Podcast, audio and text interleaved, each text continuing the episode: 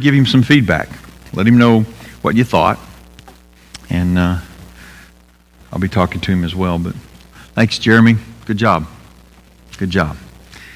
Um, it's always good to see men stepping up to want to fill the role of pastor in whatever capacity God calls them. And so I'm, I'm excited. I can't show it all on, on the outside, but it's, uh, it's been fun. And uh, hopefully in the spring sometime we'll ordain Jeremy toward the pastorate. So praise the Lord for that. If you have your copy of God's Word, I would love for you to turn to the book of Mark, chapter 14. We're going to be starting at verse 43. Jesus declared three different times in the book of Mark how he was going to be arrested, tried, sentenced, killed, buried, and raised. He, he said it over and over again, but it still caught the disciples off guard. But they, he had told them exactly what was going to happen. So now the first event really materializes. We're going to see it right here the betrayal. Oh, the betrayal. One of the most horrendous acts in history. It's, it's terrible. Uh, even even non Christians who read this or, or see this and they hear it for the first time, they realize how heinous it is. Yet all of this was designed by God for his purposes. So let's follow, follow along with me as I read verses 43 through 52. Remember, they're in the Garden of Gethsemane. That's where our setting is. He has scolded the, the disciples for sleeping and not praying. And while he was still speaking, Judas, one of the twelve, suddenly arrived. With him was a mob with swords and clubs from the chief priests, the scribes, and the elders. His betrayer had given them a signal. The one I kiss, he said, is the one. He's the one. Arrest him and take him away under guard. So when he came, immediately he went up to Jesus and said, Rabbi, and kissed him. They took hold of him and arrested him. One of those who, drew, who stood by drew his sword, struck the high priest's servant, and cut off his ear. And Jesus said to them, have you come out with swords and clubs as if I were a criminal to capture me? Every day I was among you, teaching in the temple, and you didn't arrest me. But the scriptures must be fulfilled. Then they all deserted him and ran away. Now, a certain young man wearing nothing but a linen cloth was following him. They caught hold of him, but he left the linen cloth behind and ran away naked. Let's pray. Father, we can't even wrap our minds around why you would allow this to happen. But we know that by your sovereign, omnipotent, omniscient hand, it had a purpose. And we see the end result. We see what happens at the end our salvation.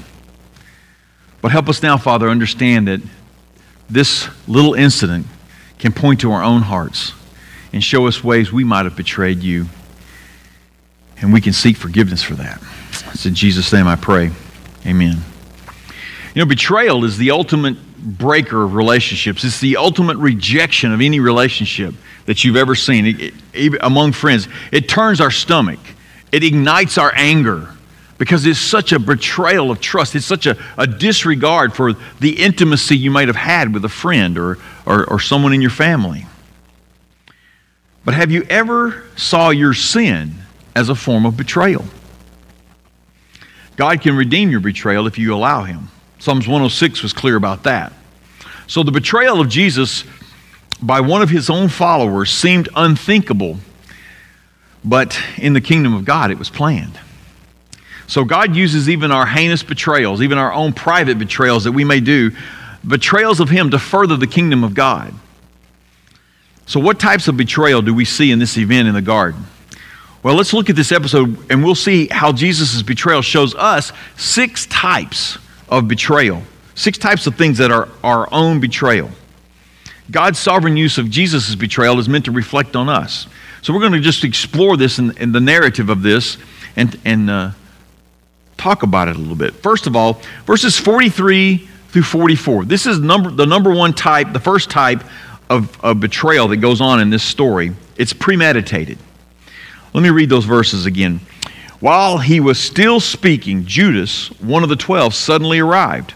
With him was a mob with swords and clubs from the chief priests, the scribes, and the elders. His betrayer had given them a signal. The one I kiss, he said, he's the one. Arrest him and take him away under guard. You see how premeditated this was? I mean, he had planned this out. Him and the chief priests and the elders and the scribes, they had all, all planned this out. And it, this planning proved how ruthlessly they hated Jesus, how angry and frustrated they were with him, how much they wanted to wipe him out. Judas sold his soul to betray Jesus for 30 pieces of silver, which in Old Testament law is the price of a slave. If you hurt a slave or injure a slave where he can't work for someone anymore, you gave that, that owner 30 pieces of silver. So if you want to know what a human life's worth in the Old Testament, it was worth 30 pieces of silver, which is sad to say. But he had sold his soul, and the Judaism leaders had accepted his offer, paid him his money, and now sent him with police, or um, they, Mark calls it a mob, police from the temple to arrest him and carry it out. Mark calls it a mob. Luke and John calls it a band of soldiers. Uh, they were coming. It was almost like a SWAT team coming down on Jesus. I mean, it was so overwhelming. Matter of fact, one writer, I think John uses the term cohort, which could be up to 600 soldiers. More than likely, it was not necessarily that many, but because that would have created quite a stir. And the whole point of this was to keep it below everybody's eye level, not to be seen. So Jesus even took one of the most intimate acts between friends, and he had made an arrangement with these guys. He had premeditated this. A kiss was a very, very intimate thing you did with a master, a mentor, a friend, a family member. And he used it to identify Jesus in the garden, to identify Jesus to the soldiers. Think of the Garden of Eden, I mean, the Garden of Eden, the Garden of Gethsemane, how dark it might be. I mean, we got, we got street lights everywhere just about. And if we have a park, usually it's got lights in it. They were coming with torches, yes, but it's still dark. Judas wanted to make sure they got the right person. This is Judas, who shared three years of intimate travel with Jesus. His feet had even been washed that very night by Jesus Christ. A very menial, servant oriented task. He'd shared a Passover meal with Jesus. And he shared many other meals, a very intimate thing that people did. All of these are signs of trust, signs of allegiance to someone. And Judas was using every bit of it. But you know, Jesus knew Judas was going to reject him. Jesus knew that Judas was going to reject the gospel, to, to disregard the truth that Jesus brought to him about the kingdom of God. He knew Judas would not allow truth and grace to change his heart. He wasn't surprised by that. Judas had an ambition, and now he had his prestige. Here he comes marching through the Garden of Gethsemane with this entourage of, of soldiers or whatever it was behind him. He led an armed mob. He was accorded respect now. I, I'm getting the respect I deserve, he thought. He's turning in an insurrectionist. That's how he sold it to, to Rome. That's how they sold it to the scribes and Pharisees sold it to Rome. He believed he was now one of the elite Jews. He had earned favor with the scribes and the elders and the Pharisees and the and the and the priests. He was he was now one of the elite. He was also a Roman informer too. He convinced himself that he had arrived. This was his moment, his pinnacle of success. It was all premeditated because he wanted to be first. He wanted to be noticed. That's the first type of betrayal we see here, premeditated. There's a second type, verses 45 through 46. So when he came, immediately he went up to Jesus and said, Rabbi, and kissed him. They took hold of him and arrested him. This type of betrayal now is just treacherous. He went through with the whole thing. Maybe planning is one thing, but actually to execute it. There are other accounts that even have some more intimacy involved here. In Matthew, Jesus has uh, Matthew has Jesus saying, "Friend, do what you came for." Like you're not surprising anybody. You're not being special here. You're not you're not hiding anything by kissing me. Luke records that Jesus says to him, "Are you betraying the Son of Man with a kiss?" Jesus knew what he was doing. It was treachery that fueled Judas's proud and angry heart and he quickly went up and kissed him. Immediately, Mark says, because he didn't want him to get away. Because Mark, had, I mean, Judas had seen Jesus do this before. He'd escaped. There was a crowd trying to throw him off a cliff in Nazareth. And Jesus just walked through the crowd and got away. There's other times that he just disappeared in a, in a, in a clandestine kind of way to get away from them. So Judas, Judas went up to him quickly. He wanted to kiss him so that the guards could grab him so he could earn his 30 pieces of silver. And the kiss was an, um, an, admittance by him that he was a witness, that Jesus was causing an insurrection, that he was someone that was dangerous to the Roman Empire, as especially to the Jews as well. And in the darkness of the garden, Judas left no doubt that who he was betraying. He kissed him. He wanted to earn that favor at Christ's expense. Judas's kiss made it very plain. I mean, he even did the same, he even did a more intimate thing by calling him rabbi before he kissed him. Very affectionate term, not used very often for someone you're going to betray. But Judas used everything he had at his disposal his allegiance, his inner circle work, existence, all of that, the trust and allegiance that, that Jesus had afforded him, he used to betray him. Treacherous, very treacherous. And they seized Jesus and arrested him without even giving him a charge. I mean, we're used to presenting someone with a charge before you arrest them and giving them Miranda rights and all that. That was not done. They just arrested him without even charging him with anything and they took him away under guard. And then there's another type. In verses 47 through 48, there's a very defensive type of betrayal. Let me read that for you. Verses 47 through 48. One of those who stood by drew his sword, struck the high priest's servant, and cut off his ear. Jesus said to them, Have you come out with swords and clubs as if I were a criminal to capture me? Well, we know who the one is, right? If you go to John's account, John dimes him out. John's the only one that tells us it's Peter. And you know John and Peter were together a lot in, in this. I believe, I believe John dimes Peter out by this point because I believe Peter's dead. I believe he's been crucified by the time John writes his gospel. That, that Peter has been crucified by legend upside down in Rome. So he tells us it's Peter. And Peter cuts off really part of Malchus's ear. Malchus is the high priest's servant. John tells us that too. Um, he cuts off, he doesn't really cut off the whole ear. Um, the word in Greek is actually means a small part of the ear. So he tried to pierce his ear with a sword. I don't know. But he missed, is what happened. He wasn't aiming at the ear. Who aims at an ear? You swing a sword, you're aiming at their neck. Peter was striking to kill. He was defending his Savior, but that's not what Jesus wanted him to do. That's not what Jesus wanted him to do. It's a very defensive act. Instead of watching and praying, Peter would rather swing a sword, which is not Jesus' way. See, fishermen didn't carry swords. Most, matter of fact, most Jewish citizens probably weren't allowed to carry a sword. That's why the tax collectors had a Roman guard with them because they couldn't defend themselves with a sword. They weren't allowed to have weapons. But Jesus knew that they had brought two, and that's another in another account as well. But Jesus did not intend for them to use the swords. He didn't. He was making an object lesson in that particular gospel.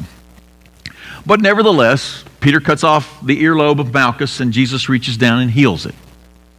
Completely unnoticed by everybody else. Nobody else saw it, but Malchus knew it. and someone knew it to record it for us. Malchus knew that Jesus had healed his ear. But the miracle wouldn't matter, it wouldn't change anybody's mind. They could see the miracle even. They, they had seen Jesus raise Lazarus from the dead after being dead four days. All these people had been accorded that miracle. They'd met Lazarus. They knew Lazarus was alive and had been dead. That didn't change their minds. See, miracles don't change people's minds. Doesn't change people's hearts. Miracles don't do that. Only the Holy Spirit can change your heart.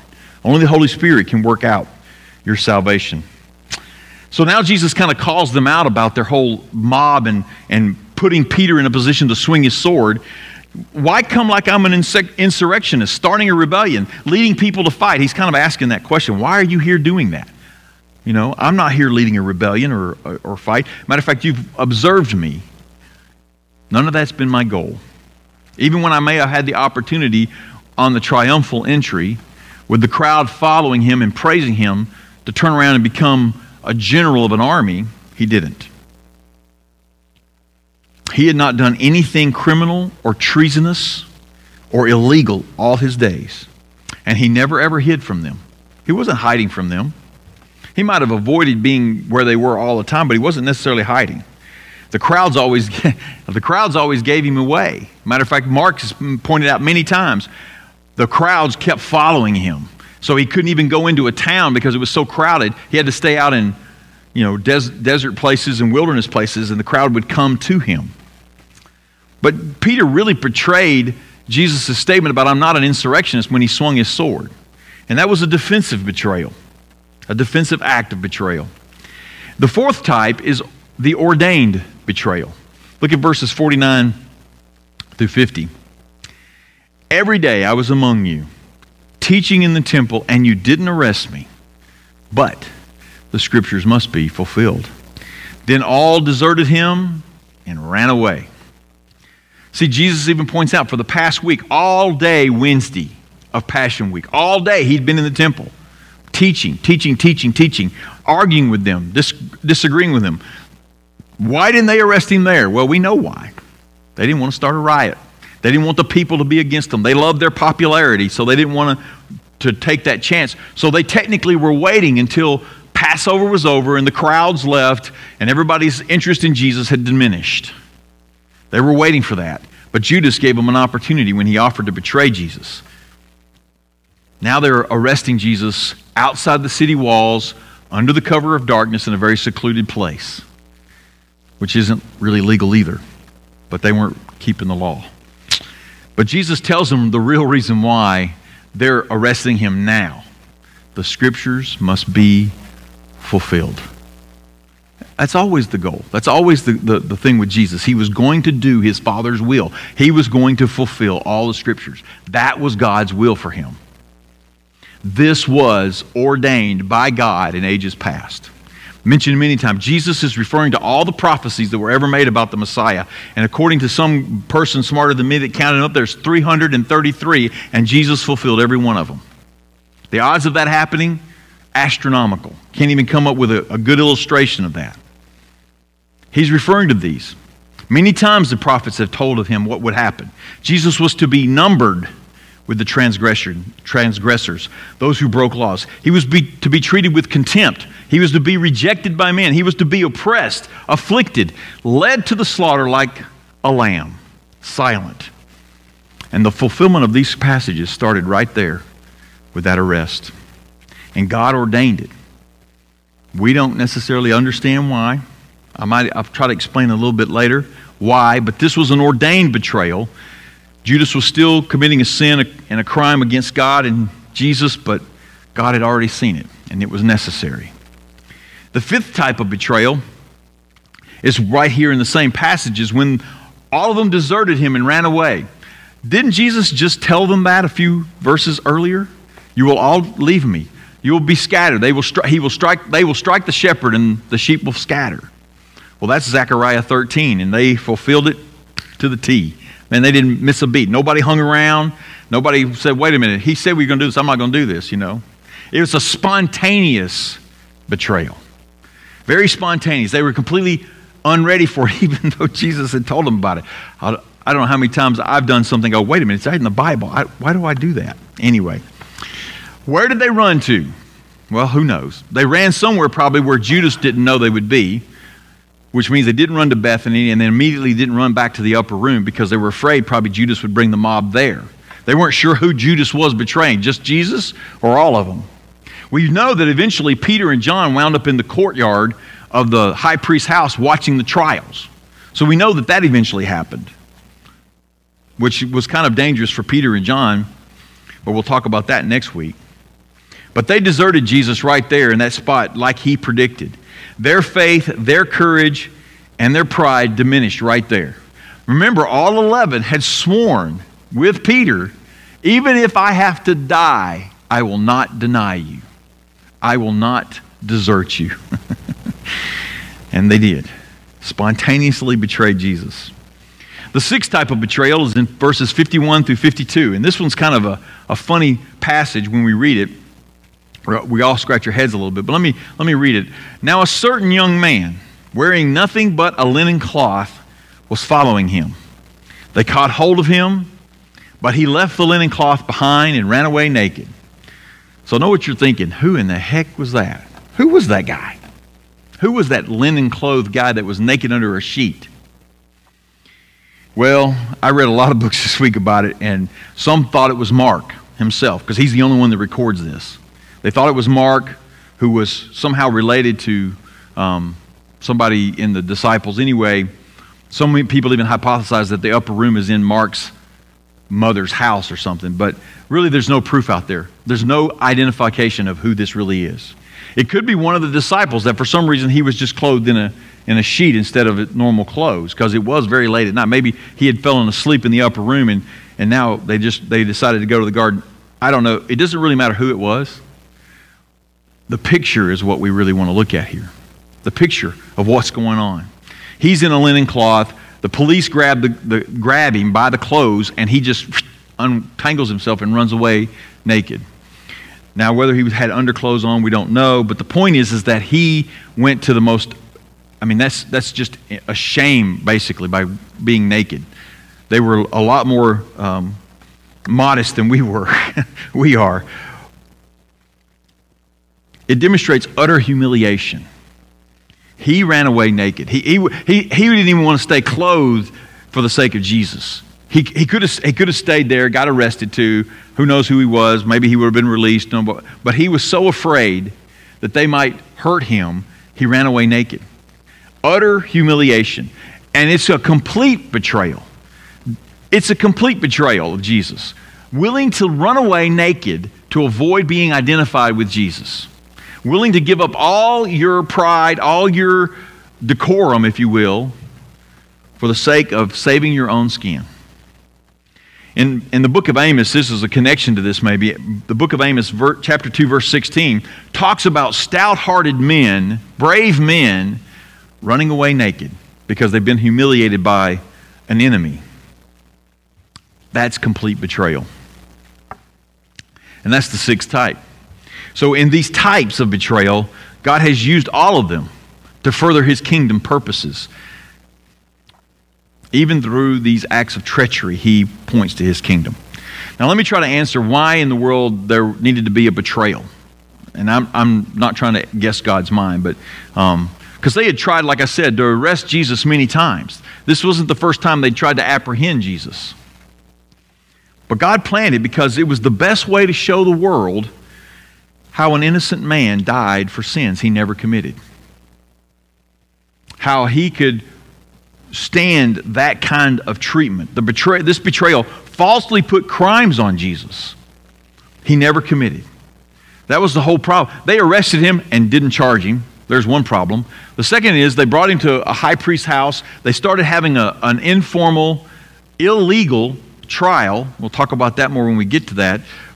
And, and they never could come up with a charge until Jesus gave them a charge and said, I am, and you will see the Son of Man coming on the clouds. So th- they didn't have a charge, they didn't have any reason to arrest him.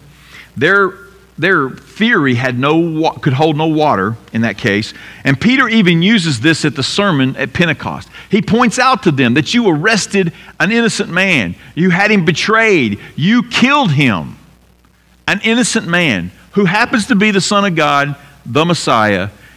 He points it out at Pentecost. You can go look at it in Acts chapter 2. And that very fact convicts a whole bunch of people to get saved. People who had been part of this mob, probably, that came and arrested Jesus that night. But that's how God works. He uses things like that in His sovereign omnipotence and His sovereign omniscience to turn heinous betrayals into glorious events for the souls of men. Turn, if you will, to Philippians chapter 2. Because I want you to see what, what resulted from this. I want you to see Jesus is betrayed, which we've, if we've ever been betrayed, you feel, I mean, you know how bad it is. It's, it's one of the worst things that can happen to you. I'm sure it emotionally hurt Jesus. But this is what happened because of this betrayal. Philippians chapter 2, starting with verse 3. Do nothing out of selfish ambition or conceit but in humility consider others as more important than yourselves. Everyone should look out not only for his own interest, but also for the interest of others. Adopt the same attitude as that of Christ Jesus, who, existing in the form of God, did not consider equality with God as something to be exploited. Instead, he emptied himself by assuming the form of a servant, taking on the likeness of humanity.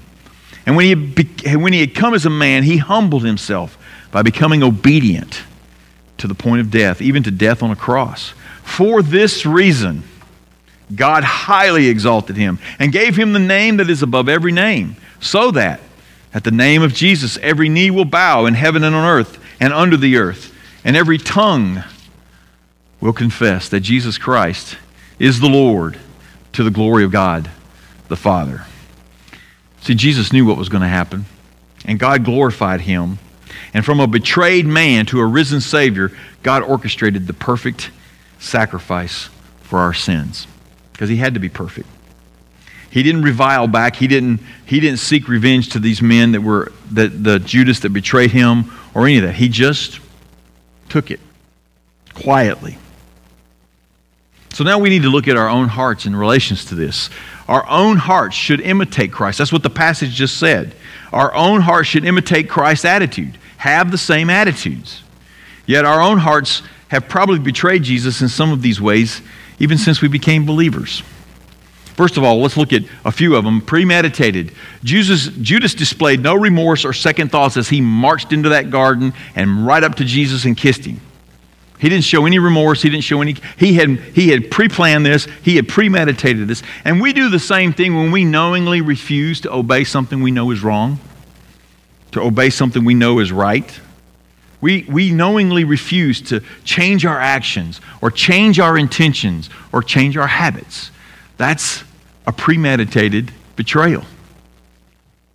We premeditate a sinful betrayal when we set our minds on revenge, or we set our minds on gossip, or we set our minds on unkindness or unforgiveness. I can list the list can go on and on and on. Some of it was right there in Philippians 2. We premeditate that sin when we don't do this. But the good news, the good news now is we can be forgiven. When we premeditate those sins, we can be forgiven. Christ will forgive a heart that renounces those sins and rejects their enticements. Judas's guilt after it was over, I mean, he had guilt. If you read the, we'll read it other later places, but he didn't have a heart change. His heart didn't really change. He was just sad and, and, and guilty that he had turned in an innocent man. But his heart didn't change like Christ would seek it to change. He even returned the money threw it into the temple at them, and argued with them. You need to release him. You need to let him go. He's an innocent man. He even demanded that he be released from the, from the sin of this thing. But they wouldn't grant him any clemency. They said, That's up to you. And so he went out and he hung himself over guilt that he could not resolve. Guilt that could have been forgiven if he had repented, if he had confessed his sin. But he did not have the eyes to see or the ears to hear what Jesus had been teaching him for three years. He was, it was a premeditated betrayal, and we do that when we choose to commit sins we know are sins. Then there's the defensive betrayal. How many times have we reacted in a defending word or attitude when we feel slighted by someone? We, we react. I had a, I had a, I was at a, a kids thing one time when I was right after I became a Christian, and a, a little kid accused me of being a Bible thumper. A Bible thumper. I don't know if you know what that means. It means someone who walks around thumping people on the head with the Bible, is what I thought it meant. And, and he's like, he was trying to make the fact that we all we cared about was the Bible and talking about Jesus. And I was really upset. I was defensive. And I said, No, I'm not. And a buddy of mine corrected me right there. He says, What a great thing to be called a Bible thumper. Yes, I was humiliated. But we, we're, we're really quick to pull out a sword of words and swing it at people to try to hurt them when we get defensive. Even if the world says we're justified in responding, it doesn't mean we're justified in God's eyes to respond. Jesus didn't. He was not responding to this illegal betrayal. Jesus says, turn the other cheek. So we don't need to be so defensive. Freely admit when you've sinned. Freely admit that you're a Bible thumper. and let, let the chips fall where they may. Let God use it. The other one we want to look at this morning is the spontaneous betrayal. Many times we react to a situation with our natural instincts, only to discover it betrayed our faith. There was one time I was asked in the military, I was young, freshly in the military, and these guys asked me if the Ten Commandments still applied today. They knew I was a Christian, they knew I went to church, all that kind of stuff, and they were trying to kind of like trap me. And I gave them a very vague answer about it. Instead of really giving them the truth, I told them, well, you know, some of them kind of thing, and that was a wrong answer. I didn't know what the real answer might have been, but I was doing it to avoid embarrassment. I was doing it to avoid an argument or conflict. I didn't want to be embarrassed in front of them. But we should always be ready to give a reason for the hope that's in us. We shouldn't be quick to, to spontaneously betray like we, we just caught, got caught off guard. We just don't let things surprise us because we know who we are in Christ. So when life gets trying and life gets hard and people are challenging us or even trying to betray us, we got to turn to Jesus even more and to be completely ready to stand for him. So how would you do that? You're going to hear me say this again. I've said it every time every time I've, I can. Prevention of these betrayals comes from spending time in God's word. Remembering who he has promised you to be. Who you are. You're a child of the creator of the universe. Remembering that Remembering the promises of God our Father, who is your Father, who cares for you and loves you. No matter what's going on around you down here, you're still a child of God. And then prayer, intimate communion with God, intimate conversations with God. Let Him know your feelings. God's big enough to take them. No matter how angry you are, He's willing to take them. But then you need to wait for Him to show you how you're supposed to respond. Don't keep responding after you've prayed as if you know what you're supposed to do. Praying just not, unless you're listening, it doesn't really do any good. And you listen by reading His Word, for one thing. And then worshiping. I mean, it, it's really hard to curse somebody when you're worshiping God. I mean, you can do it probably, but you're not really worshiping if you do it. Worshiping, it lifts our spirit by song and prayer and words. Find some good worship music to listen to to keep you ready to keep your heart in the right place, your mind in the right place, to keep your heart assured that you are a child of the King. And I'm not talking just in this kind of worship, I'm talking private worship. That's a good, healthy thing to do on a regular basis. See, God used Jesus' betrayal to show us that even when death is on the line, we can always trust Him to have a plan. Even if death is on the line, we can trust God that He's got a plan to get us out of it. So, what if they'd arrested all 11 disciples and took them to trial too? God had a plan. But they ran away. Judas betrayed. It was horrific. But you know what? The results were fantastic because we have this. We have the salvation of our souls because all of that went on. And we have a scripture, 66 books that are attested to by the fact that Jesus fulfilled 333 prophecies about himself. That it's truth, all of it. That's a great thing. God used his betrayal for a purpose. So as I, I kind of wrap this up, you know, these 11 disciples, they betrayed Jesus in the garden because they ran away. But soon after his resurrection, these men took the message to the world. So, see the grace in their lives? God showed them grace, even in the midst of their betrayals. Peter preached, 3,000 people got saved. John healed. James even died for his faith. He was the first apostle killed by the Romans for his faith. Others carried the message of Christ all over the world eventually. God redeems their failures. They initially the 12 of them, when they added Matthias, they stood their ground in Jerusalem during intense persecution. When Stephen was stoned and killed, there broke out a persecution there in Jerusalem and Judea that was horrific. But they stayed. The apostles stayed. The rest of the Christians dispersed, which is how we got it all over the world. But they stood their ground there. When the Romans and the Jews were persecuting like crazy. So I want us to take some time now in a pastoral prayer time to, to just pray for our own hearts that, that we'll learn and grow stronger from the little betrayals that we've had in our life. That we'll pray for unbetraying faith, because that's what we need. to let God redeem our failures. So let's have a time of silent prayer. If you want to come to the front, come on and pray, and then I'll close this out after a little after a minute.